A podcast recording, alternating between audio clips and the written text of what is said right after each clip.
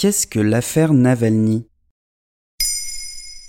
Merci d'avoir posé la question. Depuis fin mars 2021, l'opposant politique russe Alexei Navalny a entamé une grève de la faim dans sa cellule de prison. Le 19 avril, il a été transféré à l'hôpital. Deux jours plus tôt, sa porte-parole a estimé qu'il était en train de mourir. Pour demander sa libération, le 21 avril, des milliers de Russes sont sortis dans les rues de Moscou, Saint-Pétersbourg, mais aussi dans plus de 40 villes du pays. Plus de 1700 personnes ont été arrêtées. En parallèle, plusieurs experts de l'ONU ont annoncé que l'homme était en grave état de danger, demandant son évacuation à l'étranger. Le 23 avril, Alexei Navalny a finalement annoncé mettre un terme à sa grève de la faim. Mais c'est qui exactement Alexei Navalny?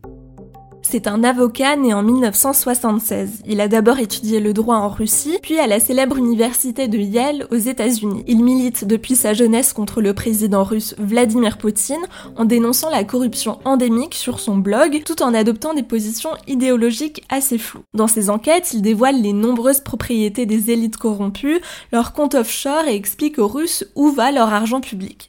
Son enquête la plus frappante date de janvier dernier. Visible sur YouTube, un palais pour Poutine explique que le président s'est fait construire une villa d'un milliard d'euros par ses proches oligarques. En 2011, il crée le Fonds de lutte pour la corruption. Deux ans plus tard, tourne en politique, il se présente aux élections de la mairie de Moscou et finit deuxième. Sauf que le pouvoir n'entend pas le laisser sur le devant de la scène. Il est condamné pour détournement de fonds et contraint à 5 ans de camp. Il y échappe puisque la peine est transformée en sursis. Et à partir de là, le pouvoir va tout faire pour qu'il ne se présente plus aux élections, non? En effet, son ascension politique prend une autre tournure quand il se déclare candidat à l'élection présidentielle de 2018. Il est déclaré inéligible par la commission électorale pour 10 ans. Le motif? Sa condamnation pour détournement de fonds quelques années plus tôt. Il est alors souvent condamné à de courtes peines de prison, 200 jours en seulement 3 ans, notamment pour l'organisation de manifestations anti-Poutine.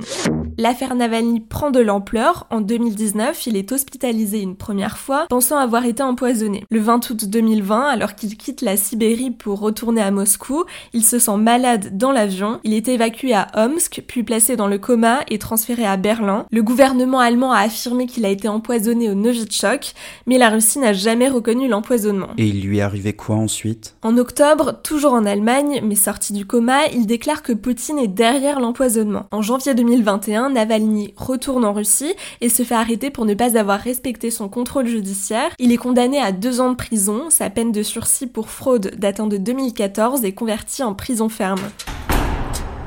Et la pression internationale ne pourrait pas changer quelque chose? Depuis le procès en appel, la Cour européenne des droits de l'homme demande la libération du militant, Fin février, l'Union européenne a décidé de sanctions contre des hauts responsables russes, mais rien d'autre depuis. Unilatéralement, la Maison Blanche a déclaré le 18 avril qu'il y aura des conséquences si M. Navalny meurt. Emmanuel Macron a parlé de lignes rouges à ne pas franchir par la Russie. Pendant ce temps, en Russie, l'autoritarisme s'installe durablement. Début avril, Vladimir Poutine a signé une lui permettant de rester à la tête du pays jusqu'en 2036. Voilà ce qu'est l'affaire Navalny.